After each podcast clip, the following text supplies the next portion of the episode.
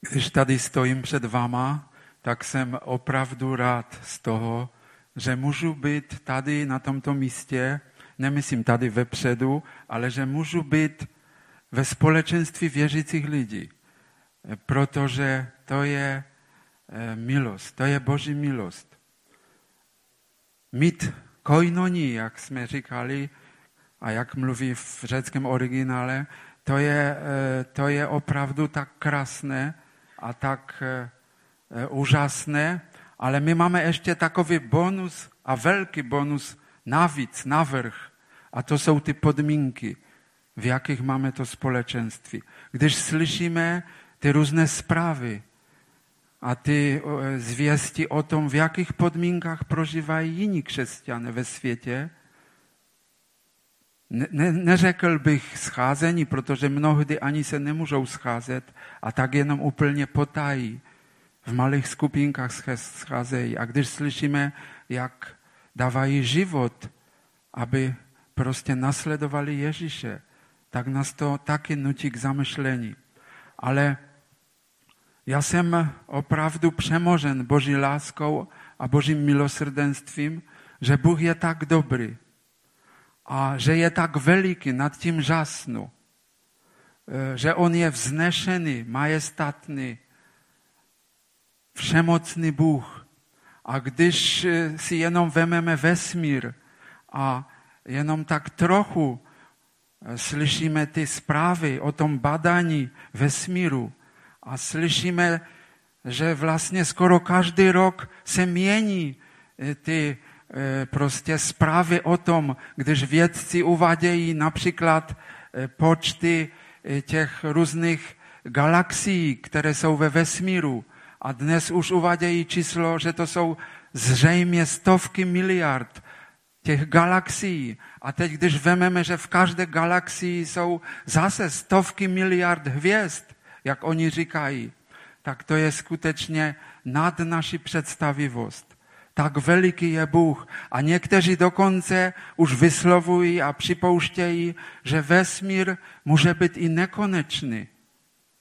A když je Bůh nekonečný, což pak to je udivující, že stvořil nekonečný vesmír, pro mě vůbec ne. Pro mě to není vůbec nějaké nemožné. A když už jsem u toho vesmíru, tak bych zde uvedl jeden citát. To, že chodil Ježíš Kristus po zemi, znamená pro mě nekonečně víc než to, že člověk chodil po měsíci. Víte, to řekl eh, americký kosmonaut James Irwin, který chodil po měsíci, už je to 43 let tomu. A on mimo jiné řekl ještě toto. Máte zcela zvláštní pocit, když vidíte svoje otisky nohou na jiném světě. Pak ale pohlednete nahoru a úžasnete. Uvidíte naši zemi. Je krásná, namodrala, visí nepohnutě v černém prostoru, zahalena do bílých oblaků. Je najednou tak daleko, malinká, zranitelná, křehká jako kulička. Pomyslel jsem si, když je země tak malá, což teprve já? Jsem méně než prach v nekonečném vesmíru. Uvědomil jsem si, že naše země je velmi zvláštním a krásným místem ve vesmíru, že je dílem Božích rukou a že Bůh miluje zemi a lidi na ní. To řekl on. A tento kosmonaut během své cesty na měsíc prožil zvláštní setkání s Ježíšem Kristem a přijel zpět proměněný. I když věděl hodně o křesťanství, ale říkal, že byl vlážným křesťanem a přijel jako proměněný, jako jiný člověk. To jenom tak na úvod jsem chtěl říct. A opravdu Bůh je nad jakoukoliv naší představivost. A nemůžeme ani v naznacích pochopit nebo obsáhnout jeho velikost. Jeho zájem o stav, v jakém se nachází člověk, a především s ohledem na jeho budoucnost je prostě neskutečně udivující. Dobrotivý Bůh udělal vše proto, aby se člověk mohl navrátit zpět do stavu, ve kterém se nacházel v ráji po stvoření. A to je ta oblast, na kterou se máme soustředit, zaměřit. Byl to právě Boží syn, který se odhodlal zachránit lidský rod a tak zjevit podstatu Božího srdce, které bylo vždy přeplněné láskou k lidem. Pan Ježíš Kristus, náš stvořitel, vzal na sebe náš spravedlivý trest. A to bylo věčné odloučení od našeho stvořitele. On proto zmažil, neboli vzdal sám sebe a vzal na sebe způsob otroka a stal se podobný lidem, jak o tom mluví Bible, ale jeho ponížení se projevilo v naprosté poslušnosti vůči Otci Nebeskému. A to až k smrti na kříži. A tak, jak bylo řečeno minulou neděli tady na tomto místě, že teď budeme mít určitou přestávku v té sérii kázání, kdy se zamyslíme nad Evangeliem podle Matouše. Minule jsme slyšeli o Boží lásce, jak náš stvořitel nás velmi touží vzít pod svá ochranná křídla. Tam je pro člověka to nejbezpečnější místo. Ano, je tomu tak. A v této souvislosti to přirovnání ke kvočně z kuřátky, to opravdu nemá chybu, jak jsme to slyšeli minulou neděli.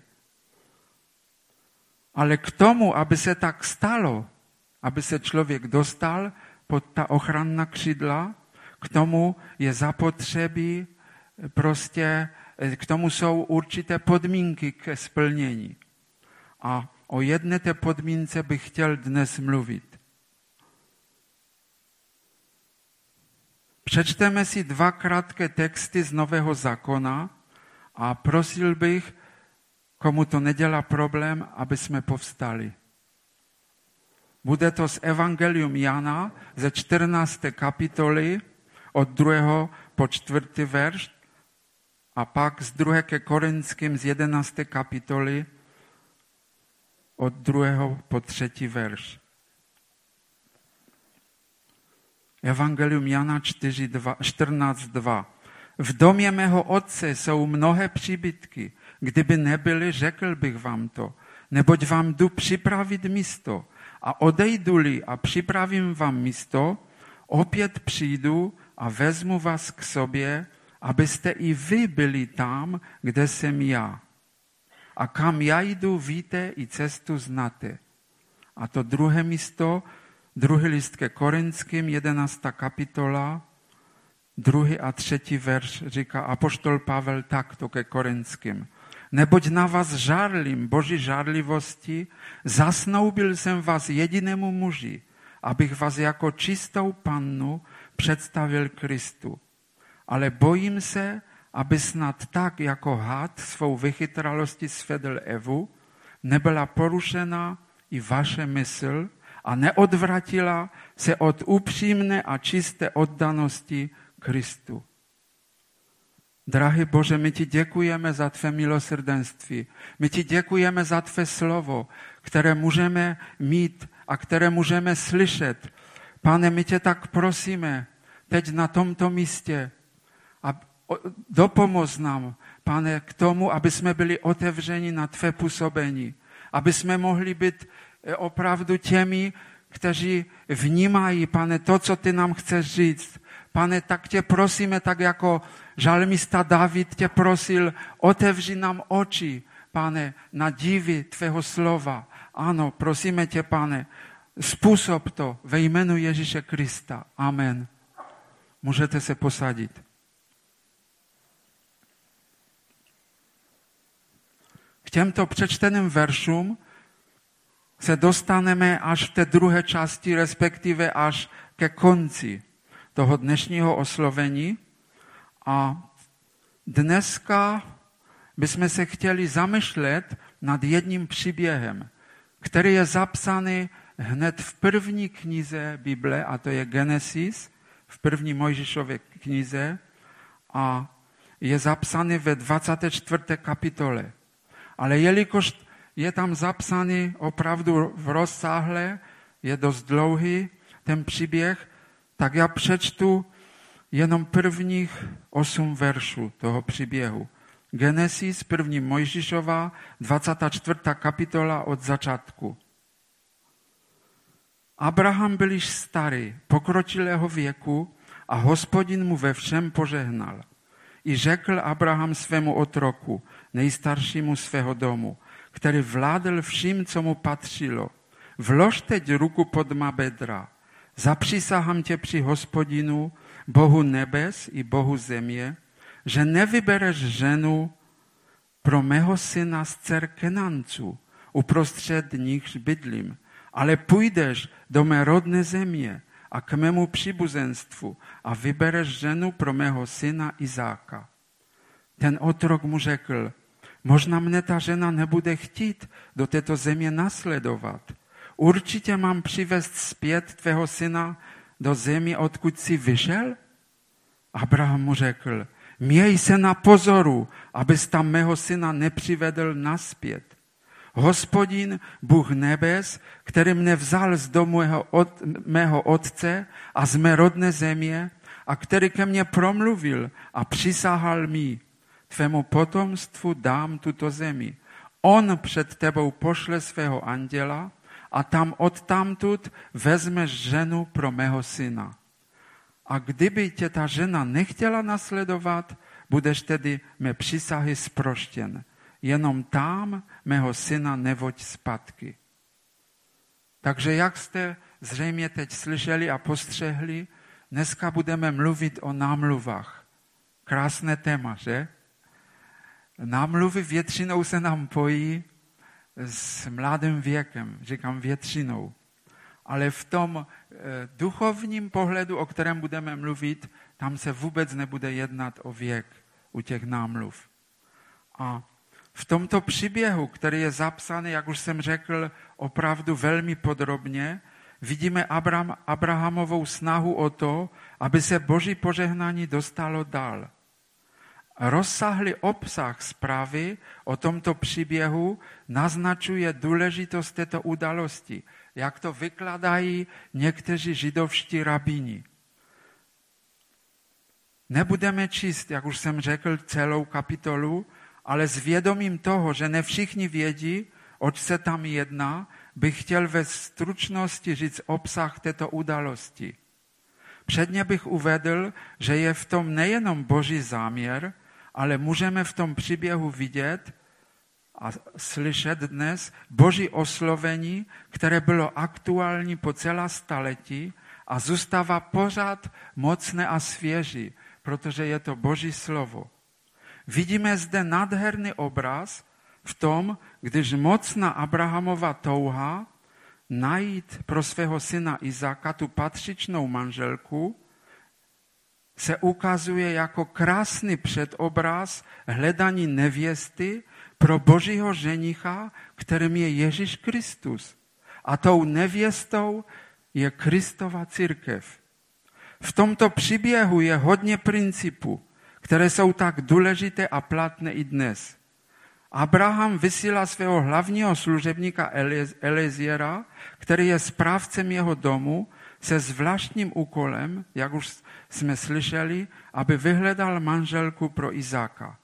Ale ho přitom důrazně varuje, aby to nebyla žena z dcer Kenanců a také, aby nepřivedl Izáka zpět do země, odkud vyšel Abraham. Abraham si byl vědom, byl už ve starém věku a byl si vědom, co by znamenalo, kdyby Izák se oženil s ženou tam, kde bydleli. S ženou, která by byla prostě z, e, z toho lidu v Kananu. Že by to byla prohra. Že by to bylo prostě minutí se cíle. A proto učinil toto, že posílá prostě toho svého služebníka Eliezera k tomuto úkolu. A Eliezer tento úkol vzal velmi vážně a s bázní a modlitbou k hospodinu touží naplnit své poslání. Jinak to jeho jméno Eliezer znamená Bůh je spomocník, neboli Bůh je mi pomoci. A to taky něco vypovídá. A hospodin dopřává zdar tomuto zaměru A Eliezer čteme dál, že se setkal u městské studny s dívkou, která se představuje jako Rebeka. Vidíme zde mnoho chladných, kladných charakterových vlastností u Rebeky. Na přání Abrahamova služebníka mu ochotně dává napít a také napojí všechny jeho velbloudy, kterých bylo deset. Když si uvědomíme, že velbloudi po náročnější cestě toho vypijí hodně, tak to nebyla jednoduchá záležitost. Eliezer si přál, aby Rebeka bez váhání přispěchala na pomoc tomu, kdo pomoc potřeboval. To bylo takové znamení, které si v modlitbě vyprosil u hospodina. Poté Eliezer dává Rebece zlatý nosní kroužek a dva zlaté náramky na ruce. Rebeka dále nabízí těmto cizincům, protože on nebyl sám Eliezer, ale měl samozřejmě i další služebníky, nabízí jim všem pohostinství v jejich domě. V tomto momentě Eliezer se klání hospodinu a oslavuje jeho milosrdenství a věrnost. Na to Rebeka běží domů rychle a oznamuje tyto věci své matce. Když to Laban, bratr Rebeky, slyší a vidí na sestřině těle tyto vzácnosti, tak běží za Eliezerem a vroucně ho zve do jejich domu. A tam mají prostřeno k jídlu. Ale Eliezer nechce jíst, protože cítí tuto záležitost jako neodkladnou a vše dopodrobna jim vypraví o jejich důvodu, proč sem přišli. Když to vše uslyšeli, tak Laban spolu se svým otcem prohlasili, že nemají co k tomu dodat. Ať si Rebeku vezmou a stane se ženou Izáka. Tehdy se poklonil před hospodinem Eliezer a daroval Rebece další dáry a byly to stříbrné a zlaté předměty a také i Labanovi a jejich matce vzácné dary. Konec tohoto příběhu si přečteme. Poslední verše. Eliezer řekl, propustte mě k, mne k mému pánu.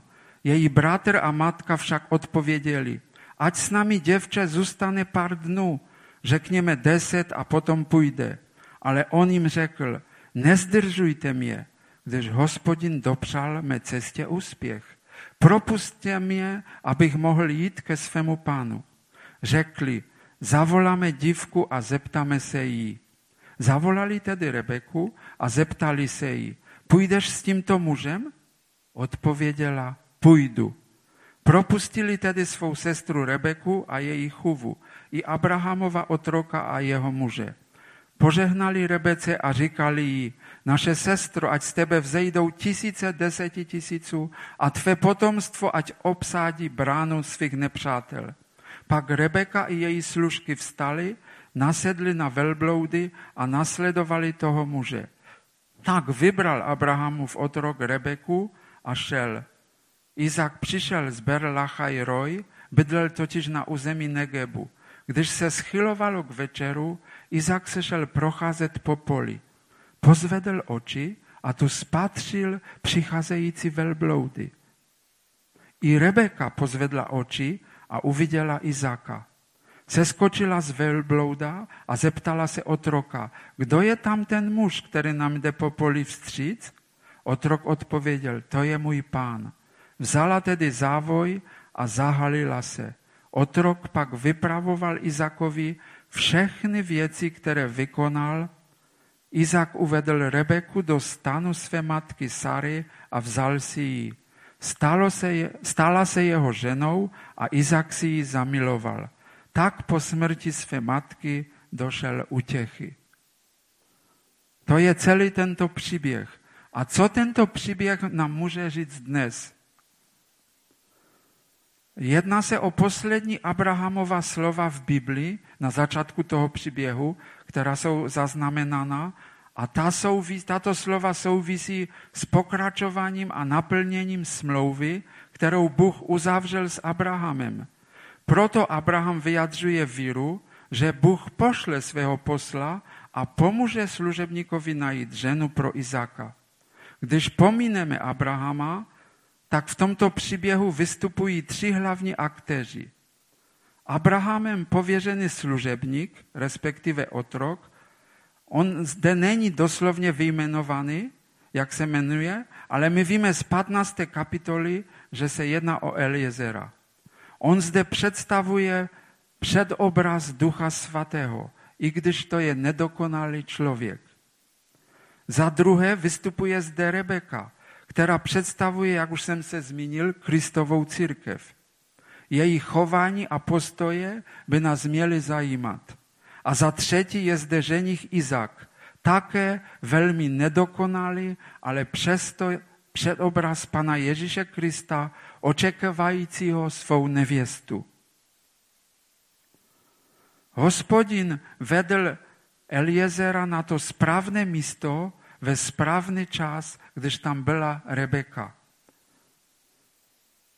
Důležitými důkazy při setkání Rebeky s tím eh, Eliezerem, pro ní s tím cizím mužem, byly zlaté předměty, které obdržela od něj, tam u té studny.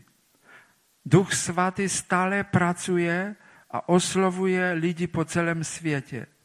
A tyto zlaté předměty pro nás, pro dnešní dobu, pro novozákonní dobu, představují důkazy o boží lásce projevené na Golgotě, kde boží syn nesl naše hříchy za nás na svém těle, jak je napsáno k Efeským v 5. kapitole 25. verš.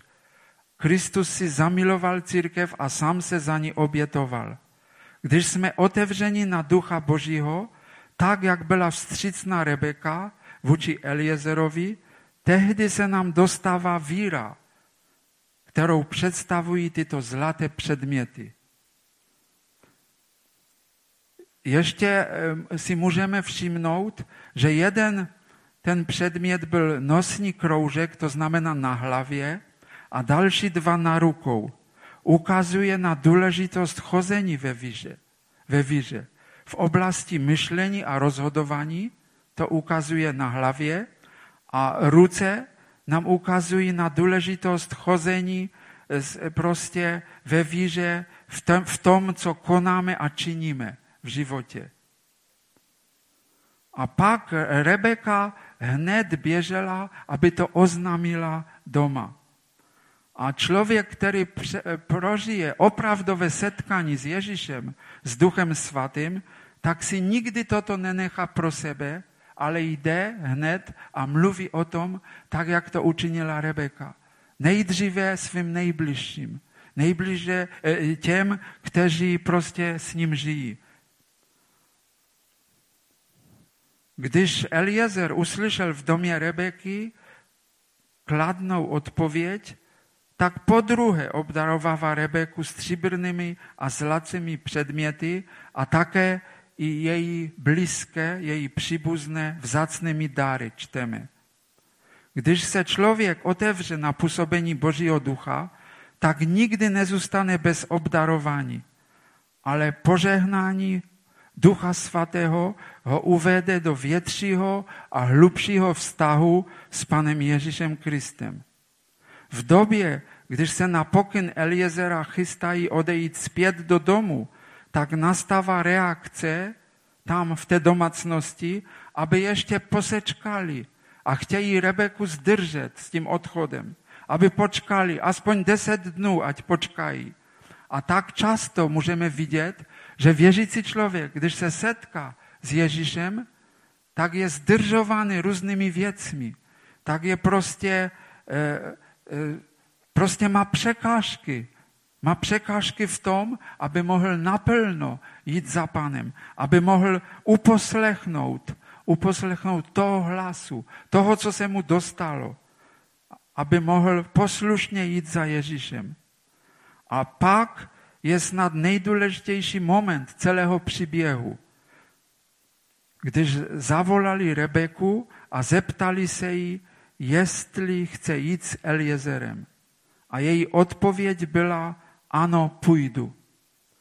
Možná, že ti, kteří to učinili, ti její příbuzní, že byli překvapeni, protože očekávali podle zvyklosti v tehdejší kultuře jinou odpověď. Protože, protože v tehdejší kultuře a i dneska v mnohých zemích to tak je, že dívka, snoubenka si, nebo dívka si nikdy nemůže vybrat prostě toho nastávajícího. A zvyklosti tehdejší kultury byly taktéž takové.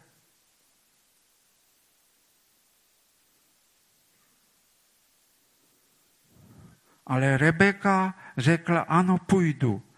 A opustila svůj domov a vyšla vstříc své požehnané budoucnosti. A je to taková paralela, vidíme, tak jak Abraham opustil svůj domov, opustil to, kde žil, kde se narodil, když uposlechl Boží oslovení, tak tady Rebeka to stejně dělá a opouští svůj domov a jde ve víře vstříc své budoucnosti. A můžeme si zde připomenout slo, slova z Žalmu 45., kde v 11. verši čteme Poslyš, dcero, a pohleď, nakloň své ucho, zapomeň na svůj lid a na dům svého otce. Král touží po tvé krase, vždyť je to tvůj pán, sklaněj se před ním. Jak zvláštní a nádherné slova to jsou. Náš spasitel hodně opravdu touží po vztahu s námi. On nás stvořil, my jsme jeho vlastnictví a on vnímá naši krasu, která se může projevit te, teprve tehdy, když vejdeme do toho vztahu s ním. A my můžeme taky číst něco podobného v nádherné knize Písně písní. Taková slova. Ve čtvrté kapitole v sedmém verši je řečeno, celá si krásná, lásko má, není na tobě poskvrna. Tak vidí milující Ježíš Kristus člověka, který opustil starý způsob života. Ale on to vidí ještě předtím. On, on to vidí vírou v každém člověku. Možná ještě ten člověk zůstává v otroctví a on ho vidí jako vzácného, jako krásného. Ano. A on touží, aby šel k němu. Protože to, v čem žije, v tím starým způsobem, toho zotročuje, toho totálně ničí. A on touží a volá ho, aby vyšel na cestu, která bude znamenat pro něj vysvobození. A která končí úžasným setkáním s ním. Odchod z domova byl pro Rebeku teprve začátek. Takový první krok na té dlouhé cestě k ženichovi. Víte, oni šli přes poušť. To nebyla krátká cesta. A tam bylo mnoho nebezpečí na poušti. Ale hospodin je vedl. Boží ruka byla nad něma, že mohli šťastně projít a přijít až k Izakovi. A tak, jak Eliezer vedl Rebeku k ženichovi, tak touží Duch Svatý vést každého věřícího, který je součástí Kristova těla, Kristové nevěsty. On, ten Duch Svatý, je pro ní průvodcem, utěšitelem, radcem. A jistě bychom našli i další vlastnosti Ducha Svatého. On je nezastupitelný pro každého věřícího. A sám pan Ježíš nám to mluví ještě předtím, než byl ukřižovaný. My čteme v Evangelium Jana ve 14. kapitole, v 15. verši, milujete-li mne, budete zachovávat má přikazání. A já požádám Otce a on vám dá jiného přimluvce, aby byl s vámi na věky. Ducha pravdy, kterého svět nemůže přijmout, poněvadž ho nevidí ani nezná. Vy jej znáte, neboť s vámi zůstává a ve vás bude. Ale přimluvce Duch Svatý, kterého pošle Otec ve jménu mém, ten vás naučí všemu a připomene vám všecko, co jsem vám řekl. A v 16. kapitole říká pan Ježíš, jakmile však přijde on duch pravdy, uvede vás do veškeré pravdy, neboť nebude mluvit sám ze sebe, ale bude mluvit, co uslyší. A oznámí vám, co má přijít. On mě oslaví, neboť vám bude zvěstovat, co přijme ode mě. Tady pan Ježíš jasně ukázal roli Ducha Svatého pro každého věřícího. Jedině Duch Svatý může v životě věřícího zjevit tu krásu, která je v Ježíši Kristu. Ukazovat na Ježíše Krista. To tajemství, o kterém mluví apoštol Pavel ve svých listech, to jedině může odhalit Duch Svatý. Duch Boží touží každému, který přichází k Ježíši, dostatečně i vykreslit obraz Ježíše Krista. Tak, jak jsme slyšeli v těch slovech Ježíše, že On nás naučí všemu, aby tak, mohl, aby tak jsme mohli úspěšně nasledovat našeho pána a krále. A v tom závěru toho příběhu jsme četli, že Izák vyšel na pole. Víte, přek, různé překlady to vy, eh, překladají toto místo každý trochu jinak. Studijní překlad mluví, aby se procházel, ale jiné překlady uvadějí, že aby přemýšlel, rozjímal, meditoval. A dokonce některé starší překlady překladají, že Izák vyšel, aby se modlil. A to nám něco mluví. Ano, ten, který nás tak očekává, ten, který eh, za nás tak draze zaplatil, on se za nás neustále přimlouvá. On se přimlouvá za svou nevěstu, za svou církev, aby mohla úspěšně přijít a dojít svého cíle. A pak došlo k setkání s Izákem a Rebekou a Rebeka se stala jeho manželkou.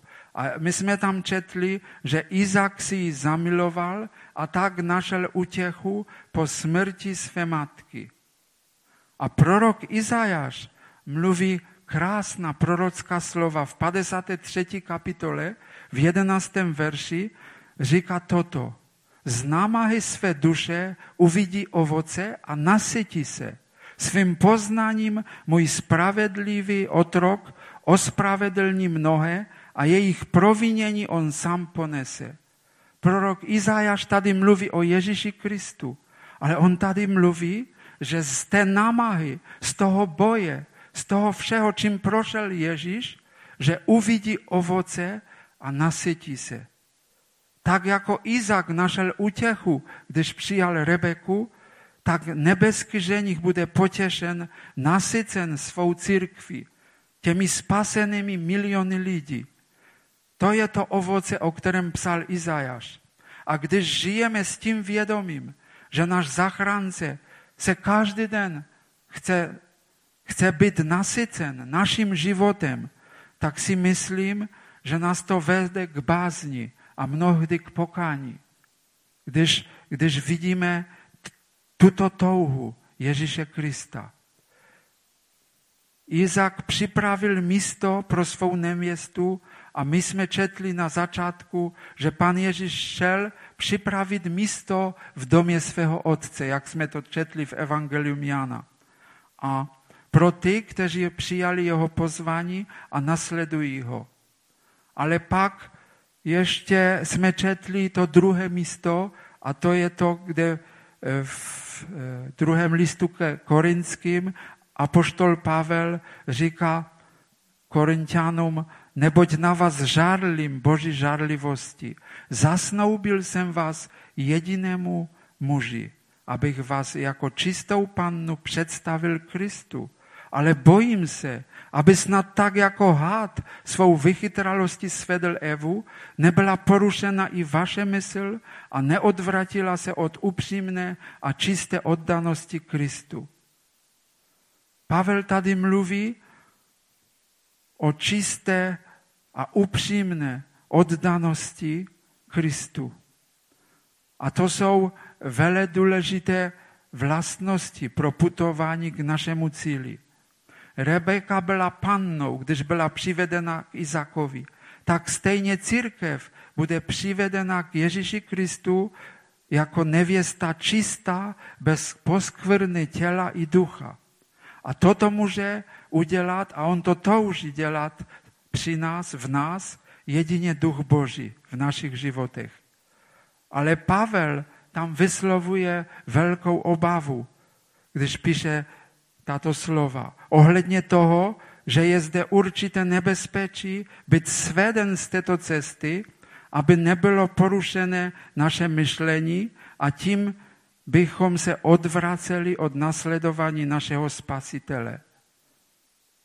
On je nabada, on je varuje, protože nejsme doma, ale žijeme na nepřátelském území. Boží slovo nám mluví, že jsme tady cizinci a putujeme k našemu věčnému do, domovu. Vždyť si myslím, že to denodenně prožíváme, že to vidíme kolem sebe, jak to zlo, jak ten hřích se rozmáhá, jak se rozšiřuje, jak se rozpíná. To všechno je kolem nás. O to více potřebujeme poslouchat a mít otevřené to vnitřní ucho na hlas našeho průvodce, našeho utěšitele, našeho radce. A tím je Duch Boží. Jedině skrze jeho práci v nás můžeme být učiněni způsobilými konat Boží zaměry v našich životech. Či myslíte, že nadarmo je psáno, Bůh žarlivě touží po duchu, kterého do vás vložil? Toto jsou slova z listu Jakuba, která potvrzují to, co psal apoštol Pavel Korintianům v šesté kapitole. Nebo nevíte, že vaše tělo je svatyní svatého ducha, které je ve vás a kterého máte od Boha?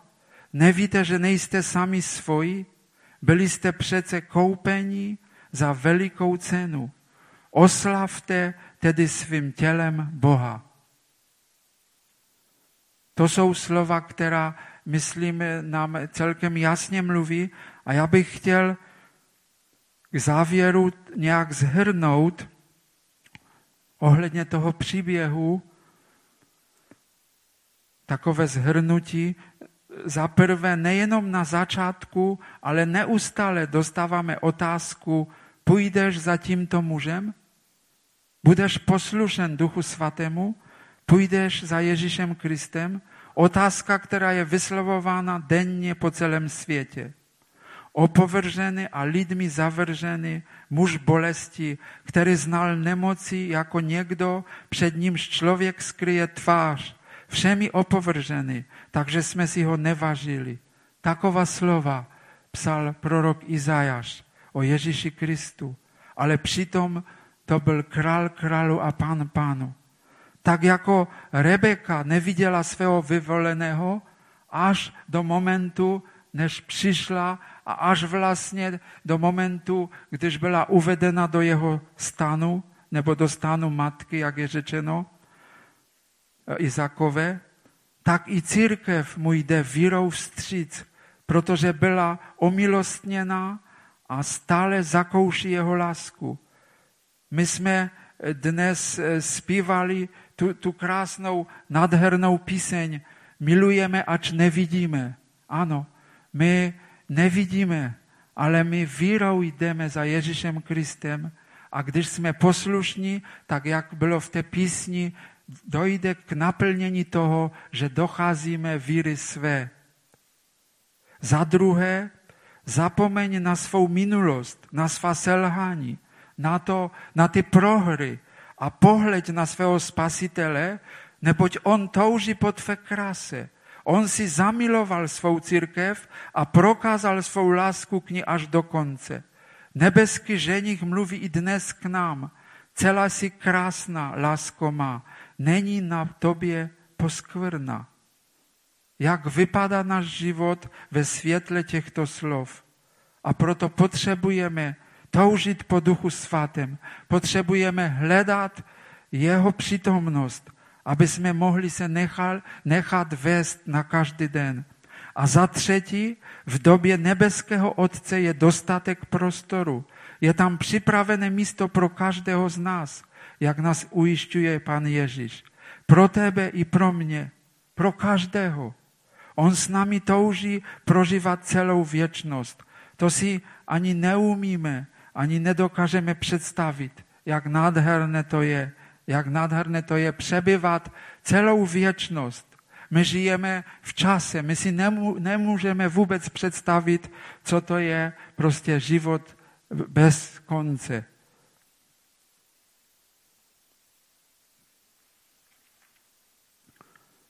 A teď bych chtěl ještě na úplný závěr, na pozbuzení přečíst poslední místo, velmi krátké, a to je, kdy písatel listu k Židům ve 12. kapitole mluví takto.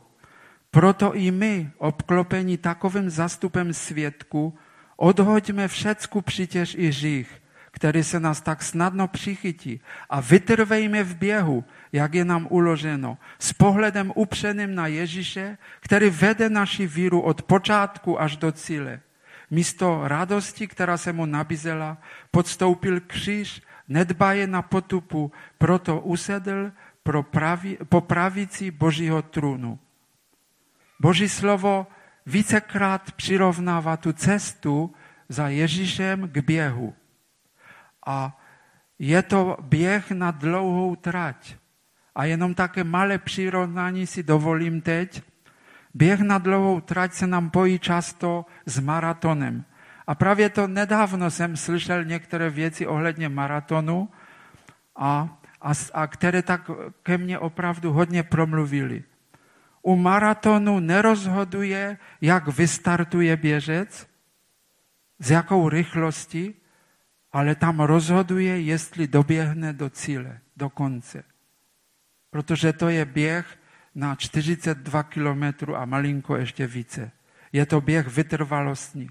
A to stejné se jedná při nasledování Ježíše. Ale u maratonu, jak říkají maratonci, se nejedná o boj, o nějaký zápas se soupeřem, s jinými běžci.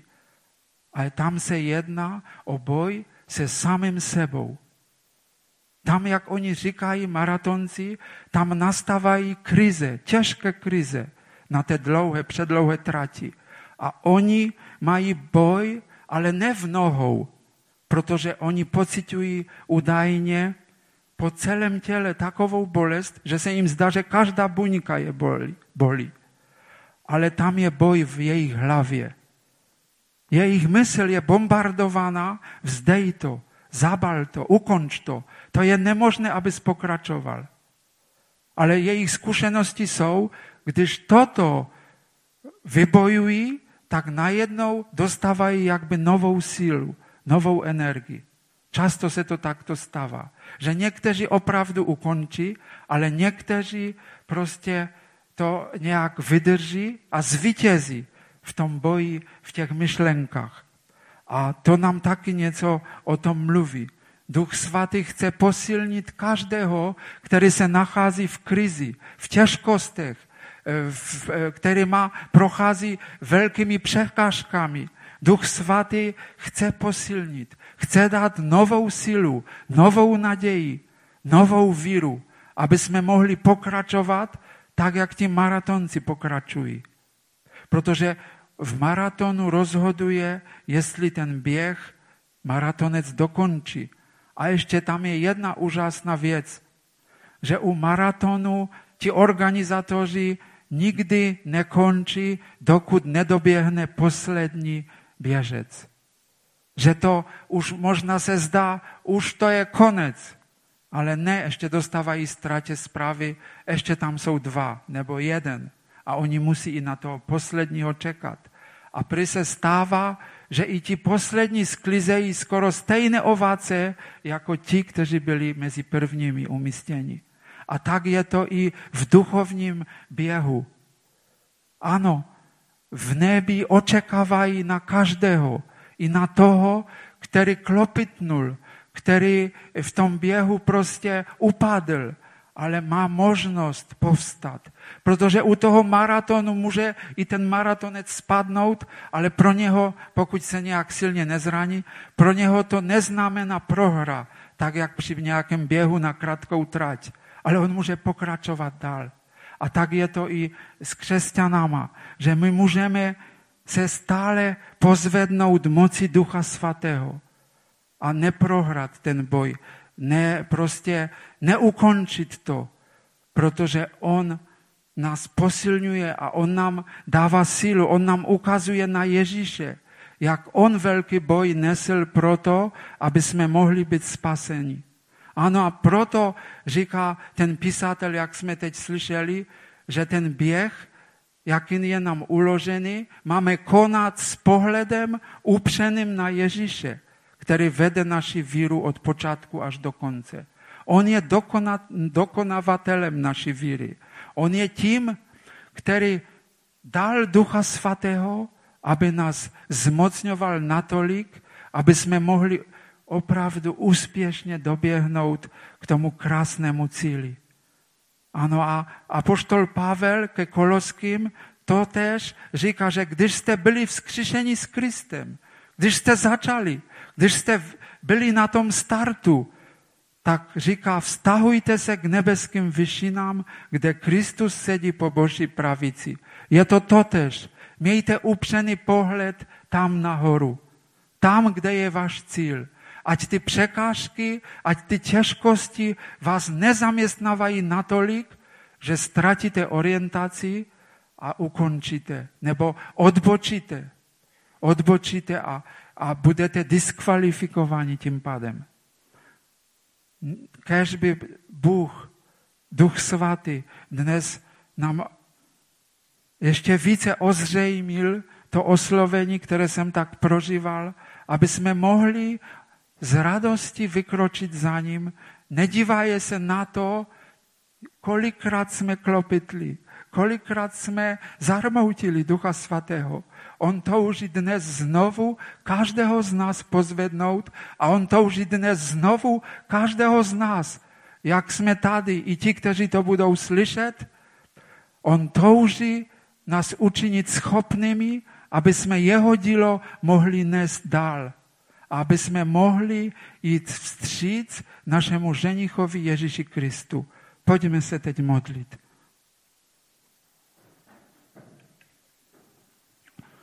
Drahý Otče, my ti tak děkujeme, že ty jsi plné lásky, plné milosrdenství, plné slitování a že ty jsi pravdou, drahý Ježíši, že ty jsi tou cestou, pravdou a životem.